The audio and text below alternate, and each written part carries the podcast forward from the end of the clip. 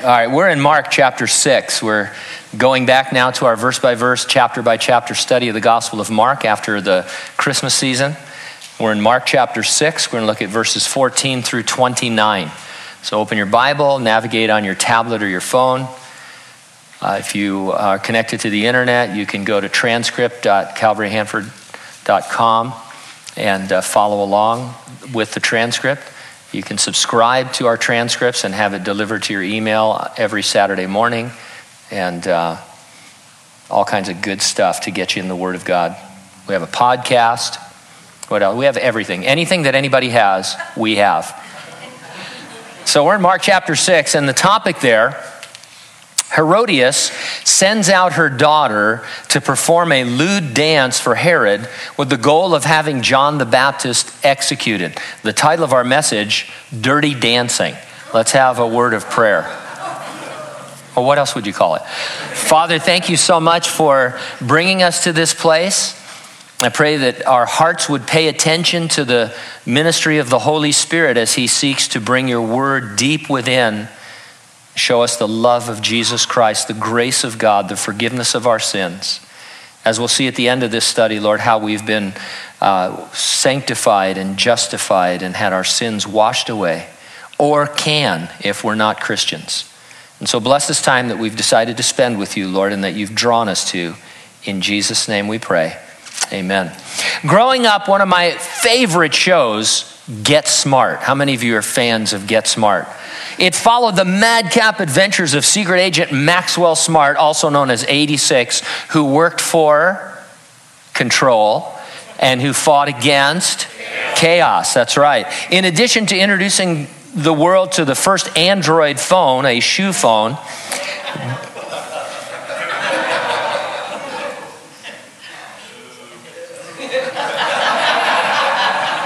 I'm not sure who's on security today. Yeah. The show created quite a few catchphrases that are still thrown around today. After causing yet another disaster for the chief, Max would offer this apology. Sorry about that, chief. Remember? When agents of chaos would call his bluff, Max would offer another, more unbelievable bluff saying, would you believe? When he found himself in a dangerous situation, Max would exclaim, and loving it. My all-time favorite catchphrase, missed it by that much, used whenever one of his schemes miserably failed. Now, reading our text today, we're going to encounter King Herod, and the thing that strikes me the most are the squandered opportunities he had to receive the Lord. You could summarize it by saying he missed it by that much. Why did he miss it? And we're going to see forces from within him and surrounding him that exerted pressure against the gospel that eventually hardened Herod's heart to God's love and to his amazing grace. Those same pressures exist today, exerting their destructive influence on every non-believer you know. And those same pressures can still trip us up as believers if we are not cautious. I'm going to organize my thoughts around 2 points. Number one, falsehoods exert pressure on you to disobey God. And number two, the flesh exerts pressure on you to disobey God. Let's take a look, first of all, at what we're calling falsehoods in verses 14 through 20. How many Herods were there anyway? It seems like you're always reading about some Herod, and it's a little bit confusing. Well, the first of the Herods in the Bible is often known as Herod the Great. He's the one who sought to kill Jesus by slaughtering all the infant boys. The son of Herod the Great was Herod Antipas. Antipas simply means the son of the father, but we know him as Herod Antipas. He was the Herod that we're going to be talking about today. Herod Agrippa I, the grandson of Herod the Great, it was he who persecuted the church in Jerusalem and had the Apostle James, the brother of John, the son of Zebedee, put to death by the sword, and who had Peter arrested. Agrippa's son, Herod Agrippa II, had dealings with the Apostle Paul. He was instrumental in saving Paul from being tried and imprisoned in Jerusalem by the Jews who hated his testimony that Jesus was their Messiah. Agrippa, out of consideration for Paul being a Roman citizen, allowed Paul to defend himself, thereby giving Paul the opportunity to preach the gospel to all that were assembled and sending him up the chain of command to preach to many of Rome's leaders. Now, after Agrippa II, the family falls out of favor with Rome, and you don't read about any more Herods. Herod Antipas, called King Herod by Mark, wasn't a king. He was a tetrarch. The word tetrarch signifies someone who governs a fourth part of a kingdom. Here's what happened. His father, Herod the Great, divided his large kingdom into four parts and bequeathed them to his sons, and that action was then confirmed by the Roman Senate. And so Herod Agrippa, or Herod Antipas, not a king, but he liked to be called king. Emperor Augustus actually denied the title king to him, but goaded by his ambitious wife, Herod kept pressing for that title again and again until he so offended the emperor that he was dismissed as a traitor.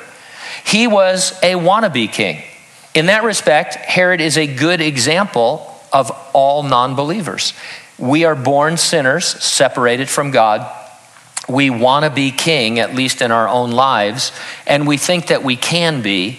But it always turns out that you have to serve somebody. Bob Dylan was right, if you're familiar with that old song. You got to serve somebody. It might be the devil, it might be the Lord, but you have to serve somebody. And so we'd like to be kings, we want to be kings, but if you're not serving Jesus Christ, if you haven't given your life to him, then you're really serving the devil, taken captive by him to do his will. Now, when we last saw Jesus, he had sent out his 12 disciples, 2 by 2, to teach, to perform miracles. Word of their activity reached King Herod. And so in verse 14, now King Herod heard of him, for his name had become well known. And he said, John the Baptist is risen from the dead, and therefore these powers are at work in him.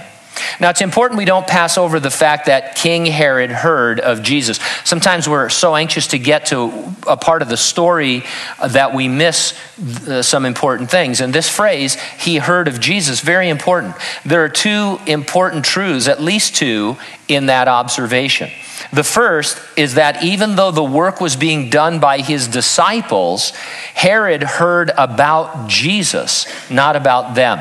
In other words, they were ministering to people in a way that brought glory to the Lord and not to themselves. It doesn't say Herod heard about Peter and John, disciples of Jesus who were doing a great work, casting out demons and healing the sick. It says he heard that Jesus was at work. And that's always our goal, is it not, as servants of the Lord, so that people will know that Jesus is at work through us. If you are overlooked and ignored, and nobody calls attention to your service to the Lord, praise the Lord for that. You don't need to be recognized. It's better off if you're anonymous. You might want to change your name to John Doe or Jane Doe so that nobody can really figure out who you are spiritually, and just serve the Lord with gladness. And all of us, you know, we want to be patted on the back. We like encouragement. I'm not saying there's anything necessarily wrong with that, but you shouldn't want that, and you certainly don't need that. You want Jesus to get the credit and the glory, because you know what? You're not really doing anything unless he's doing it through you, and so he ought to get the credit and the glory. So that's a first point. The second point, the fact that Herod had heard of Jesus establishes something we can overlook, since he was such a bad character in the Bible, and that is that Herod heard the gospel and could have been saved. In fact, we'll see multiple opportunities, precious opportunities for Herod to repent and receive the forgiveness of sins and eternal life. Our God is all about saving people. The most wicked people are no exception. They're not too far gone. Jesus died for them too, and you'd be surprised probably if you knew the extent of God's efforts to reach them. You might recall Manuel Noriega, the military dictator of Panama from the 1950s about till 1990. At some point after he was removed from power, he became a Christian.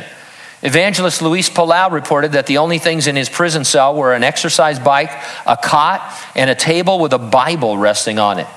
And all this once evil man could talk about was what God had done in his life while he was there in solitary confinement. And so the Lord is interested in saving. Mark decided to catch up his readers on the plight of John the Baptist. Herod proposes that Jesus is John risen from the dead. Now, we haven't read about his death yet, but Mark's original audience already knew that Herod had John imprisoned and executed. It was common knowledge, and so he makes reference to it, and then he's going to give us the backstory. Verse 15 and 16, others said, it is Elijah, and others said, it is the prophet, or like one of the prophets. But when Herod heard, he said, no, this is John, whom I beheaded. He has been raised from the dead. Now, we tend to read this as if Herod and company are superstitious morons. Who would believe any of those things? But the truth is, people still suggest all manner of false identities for Jesus Christ. In fact, this is the characteristic of the cults. This is their calling card. They have a false identity of who Jesus really is.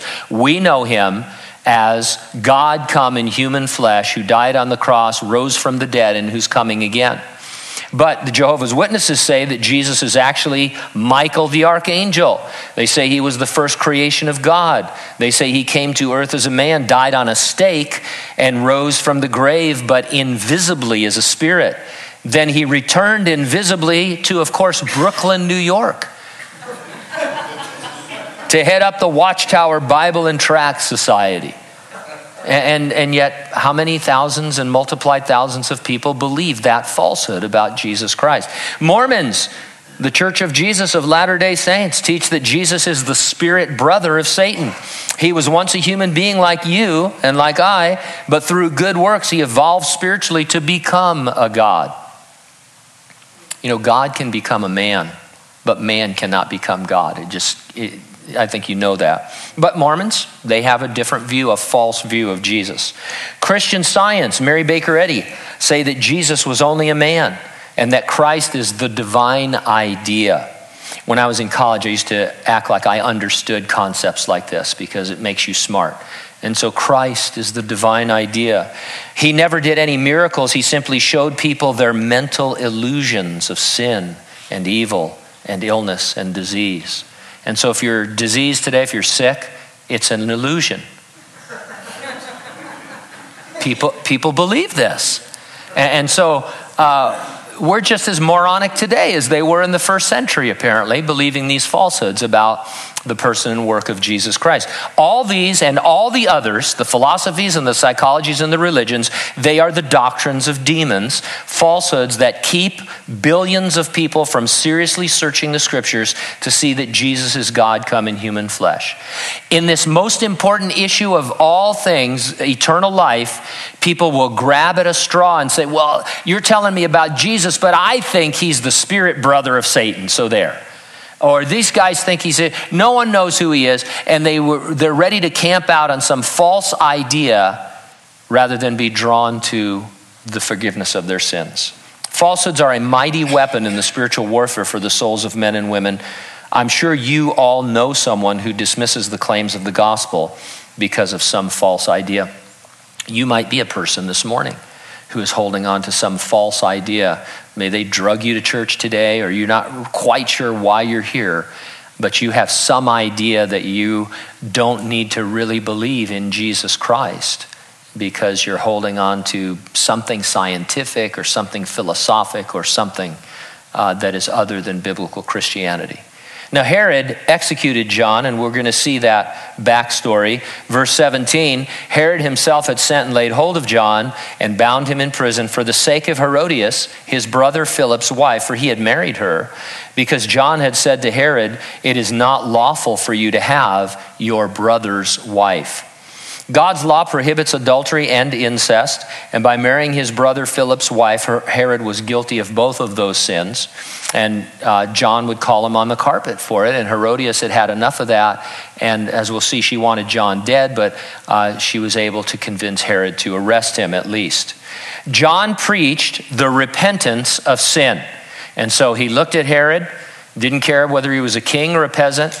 He said, you are living in sin with your brother Philip's wife, and you need to repent of that. The message of repentance is missing in many contemporary evangelical churches.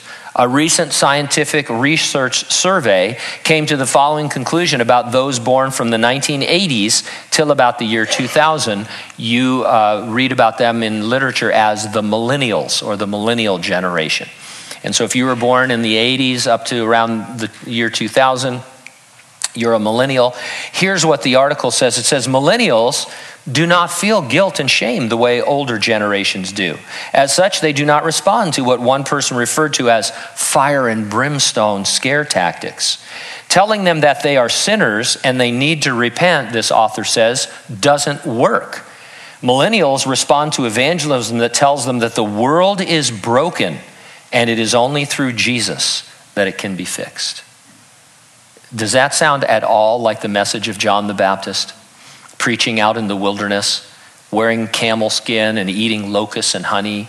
The world's a broken place. We need to fix the world and Jesus can help us. Well, I'm on board with that. Jesus didn't preach that the world was broken and needed to be fixed. His apostles after him didn't do that. The church has never done that. But now all of a sudden we have a generation of people that can't be reached with the gospel of Jesus Christ. They can't be told that they're sinners. They need to repent. They need to be told that the world we live in is a broken place. Hey, it's not just broken. It's going to be destroyed. It's really broken bad. It can't be put back together until people repent and come to the Lord. And then God will say, okay, I've done my work in that situation. Now I'm going to destroy this world and rebuild it. And so I'm not saying that our methods can't or should not change. They can and they should, but we cannot tamper with the message itself. The message is timeless. The gospel is universal. It's applicable in every culture, to any status, to all levels of intellect, to every generation, to everyone, everywhere. It's timeless, as I just said, as the power of God unto salvation. I mean, we have a history now of looking back on the gospel for over 2,000 years, and we see it wherever it goes in power, whatever culture, whatever they believe, whatever their language, whatever ages, whatever anything, it works. It's the salvation of men's souls. It's an amazing message that we need not tamper with. And so verse 19, therefore Herodias held it against him and wanted to kill him, but she could not. For Herod feared John, knowing that he was a just and holy man, and he protected him. And when he heard him, he did many things and heard him gladly. You've heard the phrase, don't kill the messenger. Well, the trouble is people do want to kill the messenger. All the time in the news, there are stories about efforts of non-believers to try to silence the word of God. There's always some city council or public school district that's being sued for having "In God We Trust" or the Ten Commandments on its property or some such thing. It's, in a sense, an effort to kill the messenger, only they're using a legal way of doing it. Now, John was imprisoned, and his cell was right there in Herod's palace, I guess you'd call it.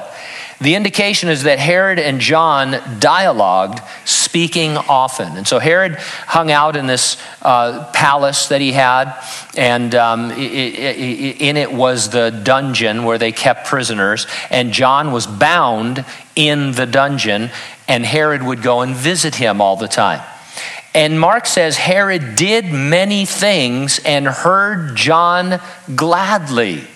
Now, don't pass over that as if it's not meaningful. The gospel was stirring Herod's heart. It was glad news, and it actually motivated certain behavioral changes. Now, it's going to turn out that the gospel wasn't falling on good soil, but don't discount its effects so quickly. God is not willing any should perish, and that included Herod. It even included Herodias. And so there was something going on. Herod wanted to hear what John had to say. And you know that John stuck to the message. He didn't say, well, you know, out there in public, I have to tell you to repent, but here I'm just going to tell you that the world is a broken place. No, John has, if anything we know about John, he had a one-track mind. Herod, it's you again. Have you divorced your wife yet? Have you left Herodias because you're living in sin? Those sins are adultery and incest, and you can't inherit the kingdom of God. But it says Herod heard him over and over again gladly, and it was affecting some change in him. Very interesting. Not everyone will be saved, but we need to remind ourselves that everyone is a candidate for salvation. Herods and Herodiases are all around us, often in positions of power or authority. We see in this story that even though he was bound within his prison cell, God's servant never wavered from delivering the message of salvation. John was the person in this story with real power, not this wannabe king or his wicked wife. Sure, they could do things to John this side of eternity, but we're not interested in this side of eternity. We're interested in the other side and what happens then. And so John continued his preaching in prison, trying to reach Herod with the gospel. Now, secondly here, verses 21 through 29, the flesh exerts pressure on you to disobey God. There's a good description of sinners in 1 Corinthians chapter 6. It starts in verse 9. Paul the apostle writing, he says, "Do you not know that the unrighteous will not inherit the kingdom of God?" Unrighteous is a word that describes the typical non-believer. It's synonymous with being a non-believer. A non-believer has no right to stand before God because we are born separated spiritually from God, dead in our trespasses and sins. So Paul is going to talk about the unrighteous. He's going to talk about the non-believer. And here's how he describes them, verses 9 and 10 of 1 Corinthians 6. "Do you not know that the unrighteous will not inherit the kingdom of God? Don't be deceived. Neither fornicators, nor idolaters, nor adulterers, nor homosexuals, nor sodomites, nor thieves, nor covetous, nor drunkards, nor revilers, nor extortioners will inherit the kingdom of God." Now, that's quite a list of sins. It isn't exhaustive.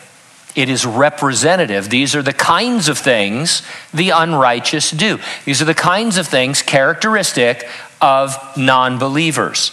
Not every non-believer does all of them.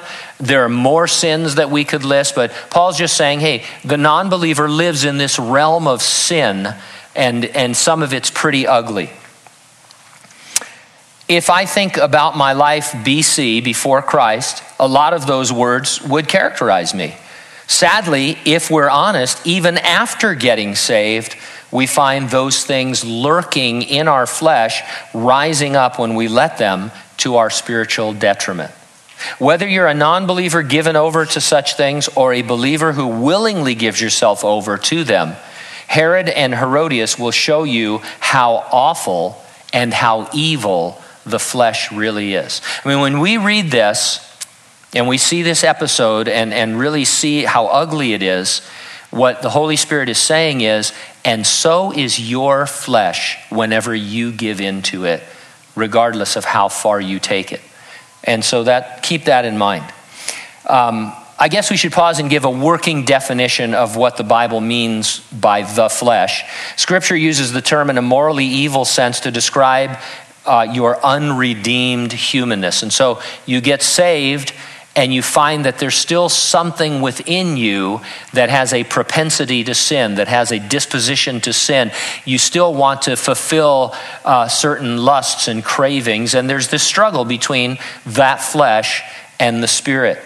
Now, we might struggle to properly define the flesh, but if you're a believer, you immediately know what I'm talking about. The Apostle Paul once put it this way. This is from Romans chapter 7.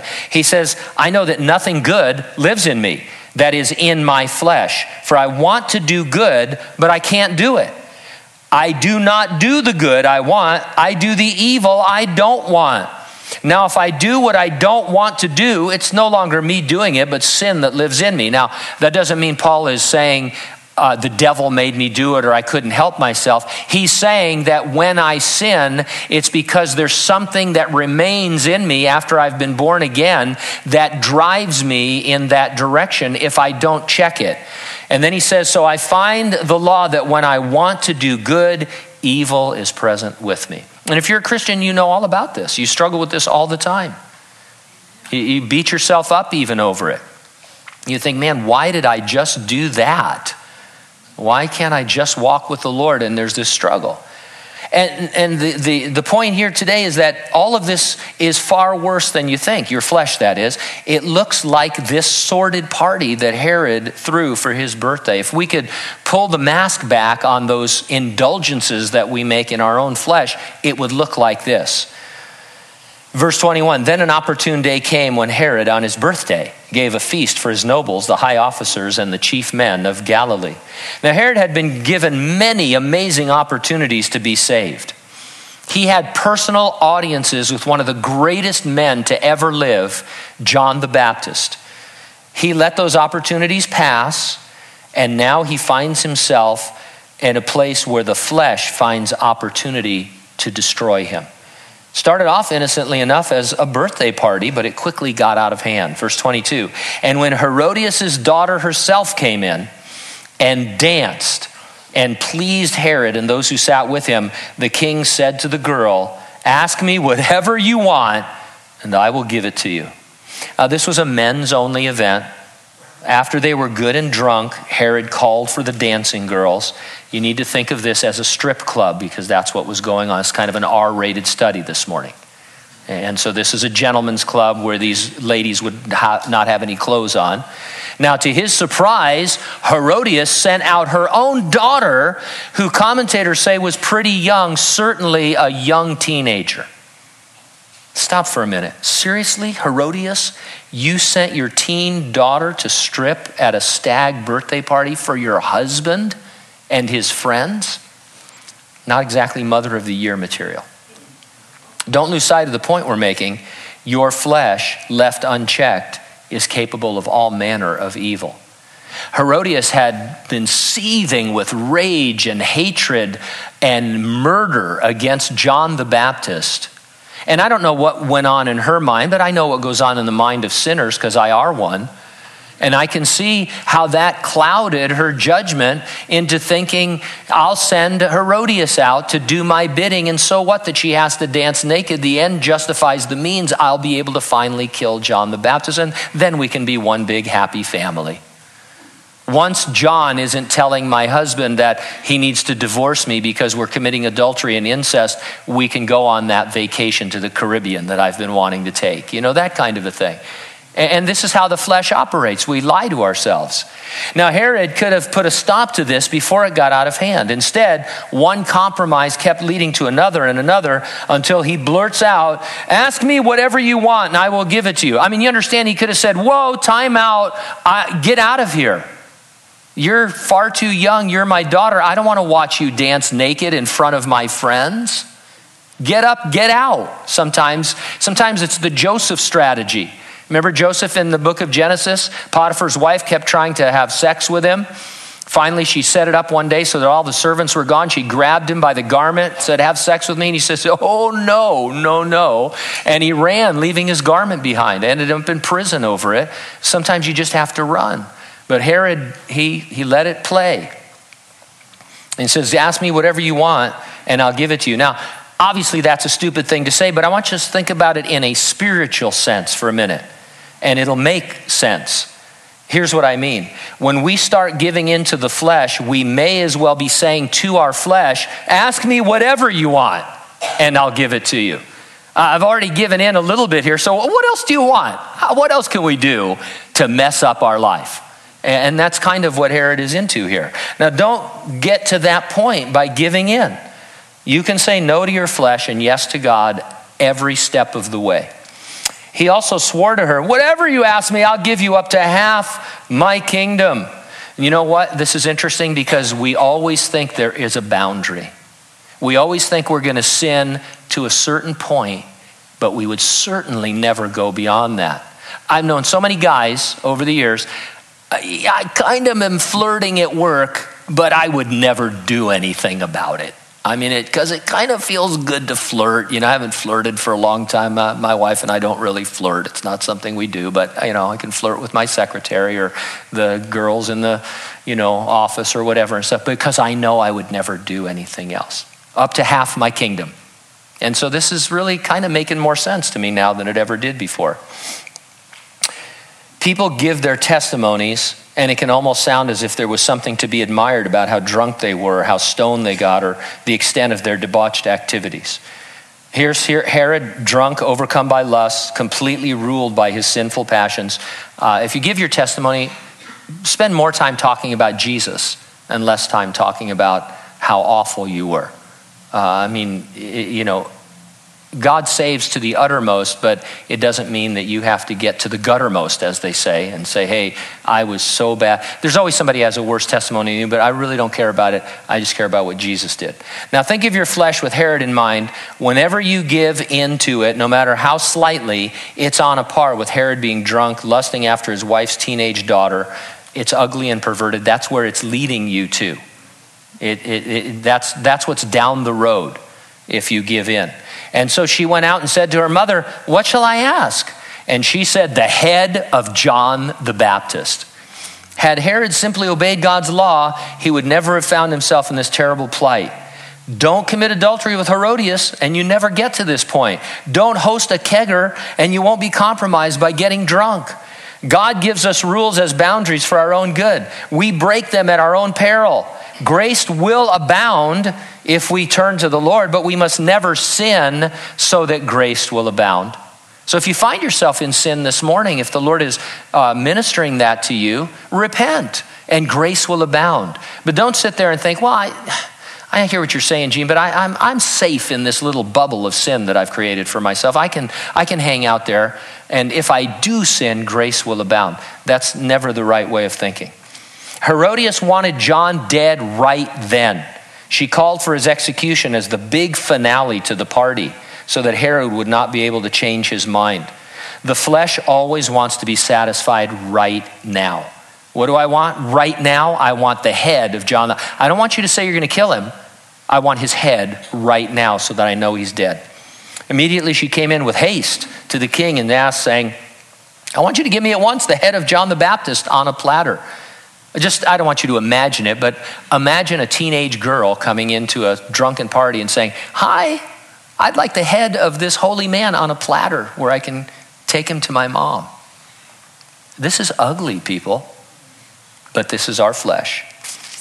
I don't think Herodias was sending her daughter to Sunday school. She was teaching her to strip, and she was ready as a young teen to do so and to be her accomplice in murder. Verse 26, and the king was exceedingly sorry, yet because of the oaths and because of those who sat with him, he didn't want to refuse her. John preached repentance. Herod was exceedingly sorry, but that's not repentance. You see, a lot of times pastors and ministers and commentators will say, well, there's a difference between repentance and sorrow. Well, here's a good example of it. He was sorry. I don't really want to kill John the Baptist, but what do you want me to do? My guess, they'll think I'm a lame king. I'm going to have to kill him. No, he could have repented then and said, no, you know what? I'm done with all of this. I'm ready to walk away from being the tetrarch. I'm not really even a king. I shouldn't be married to you. None of this should be going on. I repent. But instead, I'm really sorry, but call for the executioner. Let's get this done. Herod gave in to peer pressure. That's a powerful force the devil wields against us for us to conform to this world. Immediately, the king sent an executioner, commanded his head to be brought, and he went and beheaded him in prison, brought his head on the platter and gave it to the girl, and the girl gave it to her mother. Now, the phrase, I want his or her head on a platter, all too common in the English language. I don't know if you've ever used that or heard that. I went to that meeting and they handed me my head on a platter. Let's not use that anymore. It's about John and his execution. It's not an illustration. It really happened. Now, I'd like to know how this ended. Did the guests applaud? Oh, bravo. Well played, Herodias. Did they disperse quietly? Did they think it was weird? What did Herod say to Herodias after he sobered up? I'd like to hear the next day morning conversation. Hey, what was all that about? I mean, how do you talk to each other after that? And what did Herodias do with John's head? I mean, the whole thing is weird. In the end, it doesn't matter because the aftermath could not have been good. Their flesh had brought a terrible destruction into their household and into their souls. However, don't forget the opening verses of the story. Remember, we have backed up to give a history. After the fact that we've just read, Herod was still hearing about Jesus. After all this, he still had opportunity to be saved. Verse 29, when his disciples heard of it, they came and took away his corpse and they laid it in a tomb. Bad news travels faster. Good for these guys risking themselves to give John a proper burial. Here's a question. Who was really dead in this story from a Christian point of view? Well, John was in Hades. The moment his head was removed from his body, his spirit was in Hades, in the paradise compartment that is called Abraham's bosom in Scripture. He was awaiting the death and resurrection of Jesus Christ. After that, he would accompany all the righteous saints to heaven to await the Lord's second coming in his own resurrection from the dead. Herod was dead. Herodias was dead. They were dead in trespasses and sins, separated from God. They were dead though they lived. Should they die in that condition, and we can be pretty certain they eventually did, they too would find themselves in Hades. But their address in Hades was not paradise, it was punishment. And they are still there, awaiting the Lord's future 1,000-year kingdom of heaven on the earth. After it ends, they, along with all the unrighteous dead from all time, will be raised to a judgment of sin. Having rejected the gospel, their names will not be found in the book of life. They will be cast alive to be in eternal conscious torment in the lake of fire, the second death. And so John was killed, but he wasn't really dead. He was alive, he is alive. He was in paradise, he is in heaven. Herod and Herodias were spiritually dead, and they died the second death and are awaiting eternal punishment. Now, when we started to discuss the flesh, I read a passage from 1 Corinthians. Let me read it again, but there's a verse that comes after it too. This is 1 Corinthians 6, 9, 10, and 11. Do you not know that the unrighteous will not inherit the kingdom of God? Do not be deceived, neither fornicators, nor idolaters, nor adulterers, nor homosexuals, nor sodomites, nor thieves, nor covetous, nor drunkards, nor revilers, nor extortioners will inherit the kingdom of God. And such were some of you. How'd you like to hear that in church? Just when you're saying, yeah, those people, they're terrible. Oh, wait a minute, that was me. 10 minutes ago, 10 years ago, whenever it was. And such were some of you, but you were washed, you were sanctified, you were justified in the name of the Lord Jesus and by the Spirit of God. God finds you in verses 9 and 10 and puts you in verse 11 when you receive his son, Jesus Christ, as your Savior. Your sins were as scarlet, but because Jesus died for them on the cross, they are white as snow. You are sanctified, meaning set apart from the world to serve the Lord. And a big part of being sanctified is having his Holy Spirit indwelling you so that you can yield to God and not to the flesh. You are justified means that not only are you not guilty before God, you've been declared righteous by God. Jesus took upon himself your sins, and he gives you in exchange his righteousness. Falsehoods abound. And if anything, they're going to be multiplied in the last days in which we live. There are a lot more ways of people being stupid today than there were 2,000 years ago in terms of what they believe and don't believe about Jesus. And they're a big part of satanic spiritual warfare. The non-believers that you're dealing with, or if you're a non-believer here today, you're all wrapped up in these falsehoods that once you get saved, you look back and you think, that was just silly, that was stupid. Why did I believe that? Why? Because you didn't want to repent from your sin, because you like darkness rather than light, because you didn't want to give up the situation that you're in. Because like Herod, you were unwilling to say, you know, this is wrong. It's clearly wrong according to God's law. It's not even a gray area. This is adultery. This is incest. I have to repent. But instead, I kind of like Herodias. I'm in love with her, as if she was some prize. I mean, she was a murderer who sacrificed her own daughter for her own advancement. That's the kind of woman you want to spend the rest of your life with? I don't think so. And that's why God gives us these boundaries. And then the flesh, a constant enemy. It's the enemy within, tempted by the world and the devil. Nevertheless, greater is he that is in you than he that is in the world. You can overcome the flesh. You can keep it down. You can put it to death as you yield to the Spirit of God. But you need to take it seriously. And I think that's the point of this illustration as we're using it as such. Your flesh, it's far uglier than you think. It's not to be played around with. Don't let it out for a day in the sun. Let's have a word of prayer.